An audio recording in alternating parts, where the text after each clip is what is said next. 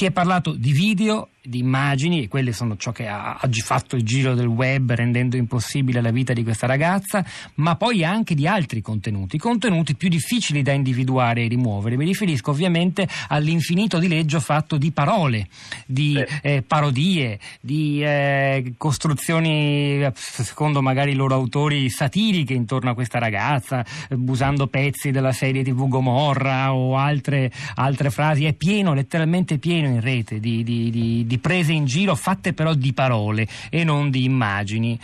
Eh, credo che quelle sia più difficile che vengano rimosse, individuate prima e rimosse poi.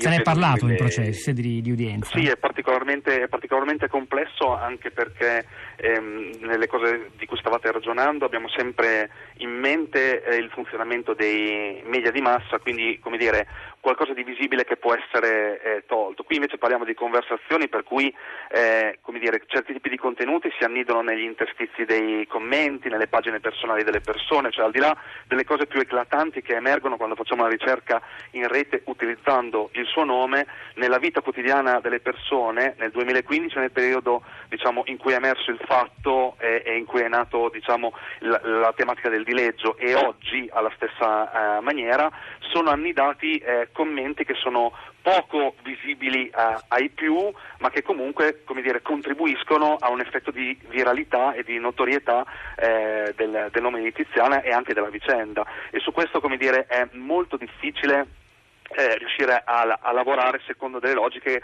come quella del diritto all'oblio o altri tipi di logiche della cancellazione eh, di cose eclatanti perché appunto sono delle cose non eclatanti ma molto più significative perché entrano nella quotidianità dei nostri vissuti. Venendo al caso specifico de, di Tiziana Cantone e Raffaele Nespoli, la ricoinvolgo, nel processo di questa differenza tra video eh, che sono evidentemente infamanti e possono essere facilmente identificati e rimossi e parole, frasi eh, prese in giro che possono fare altrettanto male, che sono magari riferimenti espliciti a quei video, ma che non sono video. È stata fatta in processo? L'avvocato ci ha lavorato?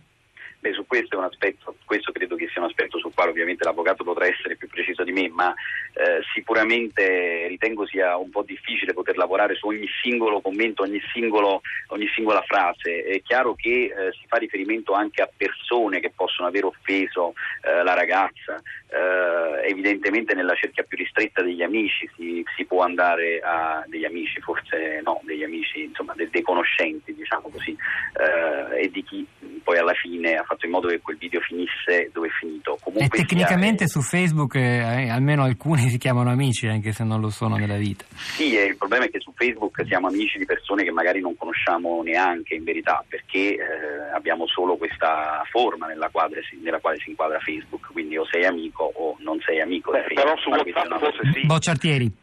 Su... No, dicevo su WhatsApp forse sì.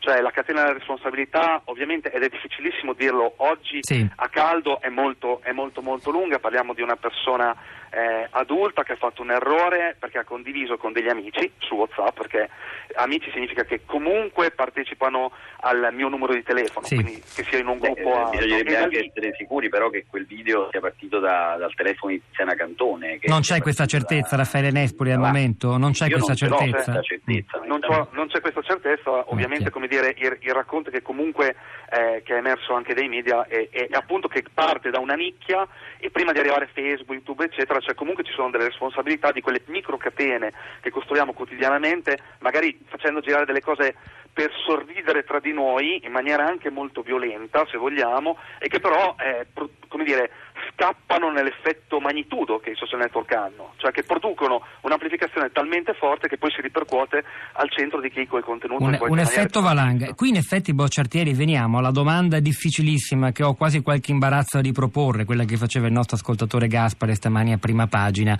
eh, che parlando con Fiorenza Sarzanini chiedeva ma mm, Tiziana è vittima della rete o di se stessa? Laddove mh, mm, intende evidentemente una irresponsabilità, un'ingenuità estrema nell'aver consentito anche la diffusione in una ristretta cerca all'inizio di quel video. Eh, lei che risposta darebbe a Gaspare?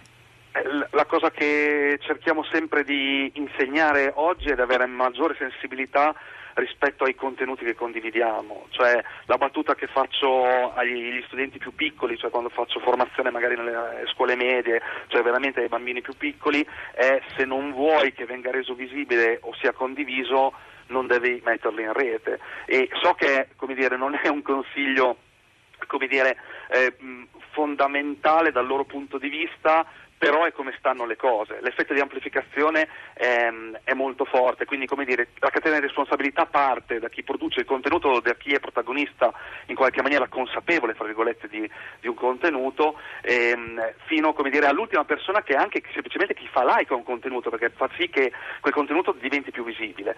Però mi sembra che ci sia un grande assente da questo tipo di discorso fatto oggi è che perché un contenuto diventi virale serve una volontà di tradurlo in qualche maniera in una notizia rilevante importante e qui i media, i media di massa, basta rileggere dire, gli articoli usciti sui giornali, quelli di carta, in quei giorni del 2015 beh, sicuramente hanno partecipato a questo tipo di notorietà, amplificando dire, anche all'interno di un'opinione pubblica più allargata un fenomeno che magari eh, dire, all'inizio è confinato in una micronicchia, in una nicchia di amici, magari nel sud o cose di questo genere. Cioè, è un sistema complessivo che ha fatto sì che questo sfortunato caso, piuttosto che un altro, arrivasse a produrre addirittura dei gadget o, o, o arrivasse alle notizie della cronaca ehm, prima che avvenisse un fatto così grave come... Cioè non soltanto i nuovi media cosiddetti, anche se nuovi non lo sono più, eh, ma anche quelli vecchi.